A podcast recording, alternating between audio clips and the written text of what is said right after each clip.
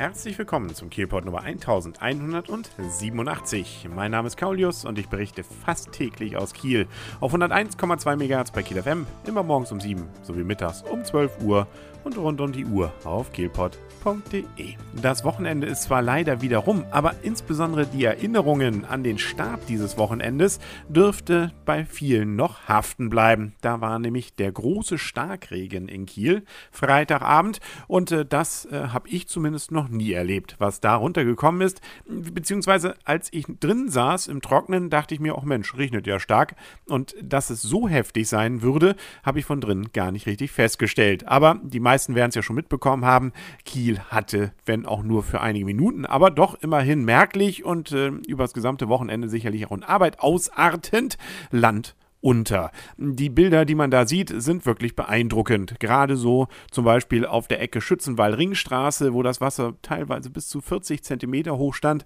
Oder auch Niemandsweg, Forstweg. Auch da sind Fotos bei KN Online, die schon zeigen, wie Autos wirklich bis über die Stoßstange hinweg im Wasser stehen. Und äh, so wird da auch berichtet, wenn dann da die Feuerwehr vorbeifuhr, dieses Auto einfach mal ein bisschen wegschwamm.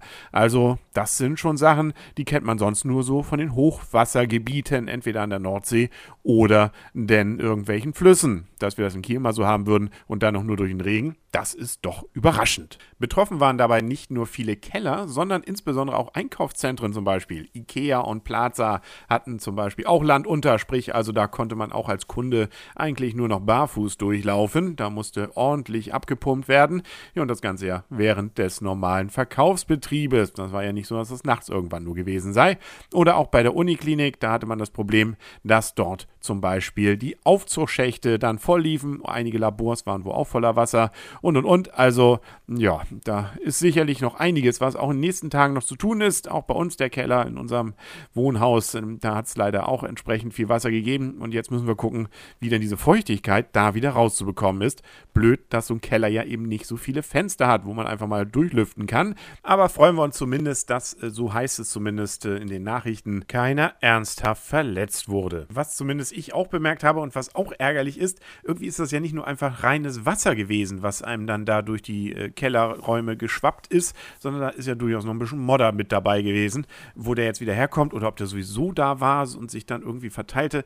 Ach, ja, gut, äh, muss man nicht aufarbeiten, muss man eben irgendwie nur rauskarren. Wegkerchern ist ja in der Regel dann auch keine gute Lösung, weil dann ist ja die Feuchtigkeit wieder da. Ach ja, Mensch, man hat schon nicht leicht. Leicht hatten es an diesem Wochenende auch nicht die Baltic Hurricanes. Die mussten nämlich zu den Düsseldorf Panthern nach. Ja, man ahnte schon nach Düsseldorf.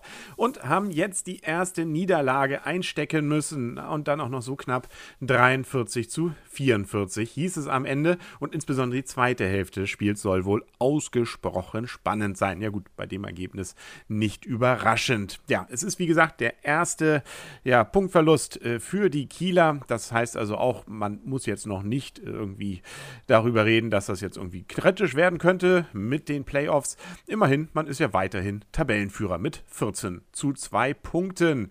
Und da kann man doch dann auch schon mal darüber philosophieren und nachdenken, ob man nicht eine neue Spielstätte in Kiel erbauen oder erschaffen kann. Und da war jetzt gerade die Nachricht durchgesickert, äh, beziehungsweise bei den Kieler Nachrichten stand da etwas ausführlicher was dazu, dass man überlegt, gegebenenfalls mit Kielia Kiel zusammenzuarbeiten und dann auch Möbelkraft damit reinzuziehen. Also nicht, dass die Spiele jetzt in dem neuen Möbelkraftgebäude ausgetragen würden, irgendwo zwischen Bettenabteilung und den Küchen. Nein, man äh, will also den Kilia-Platz, FC Kilia, der ja da ganz in der Nähe in dem Gebiet liegt, wo ja eben auch jetzt dieser Markt neu entstehen soll, nämlich zwischen Westring A215 und Hasselixdamer Weg. Ähm, und äh, ja, da würde man sich vielleicht dann auch entsprechend dann auch mit beteiligen. Es soll sogar so ein bisschen dieses alte, äh, insbesondere Eingangsbereich vom Kieler Gelände erhalten bleiben, aber dann auch äh, vieles schöne Neue dazukommen. Bis hin zum Kunstrasen, der es sein könnte und äh, auch Trainingsplätze. Das klingt ja erstmal ziemlich gut und würde ja vielleicht dann auch erreichen, dass man dann auch bei schlechtem Wetter, beziehungsweise wenn schlechtes Wetter mal gewesen ist, weiterhin spielen kann. Da hat man ja das Problem, was man eben im Holsteinstadion dann oftmals Platzverbot hatte. Etwa 3 Millionen Euro soll das Ganze wohl kosten und das neue Stadion könnte wohl so um die 6000 Zuschauer fassen.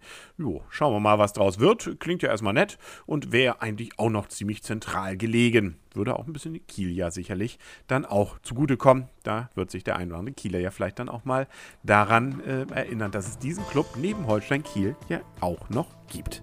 Äh, was der Kieler ja vielleicht auch schon weiß, ist, dass es den Kielpot gibt, äh, zumindest der, der das hier gerade hört. Ähm, und da sei nur kurz darauf hingewiesen, dass es morgen wieder eine neue Folge gibt. Hier auf 101,2 MHz bei Kiel FM und bei kielpot.de.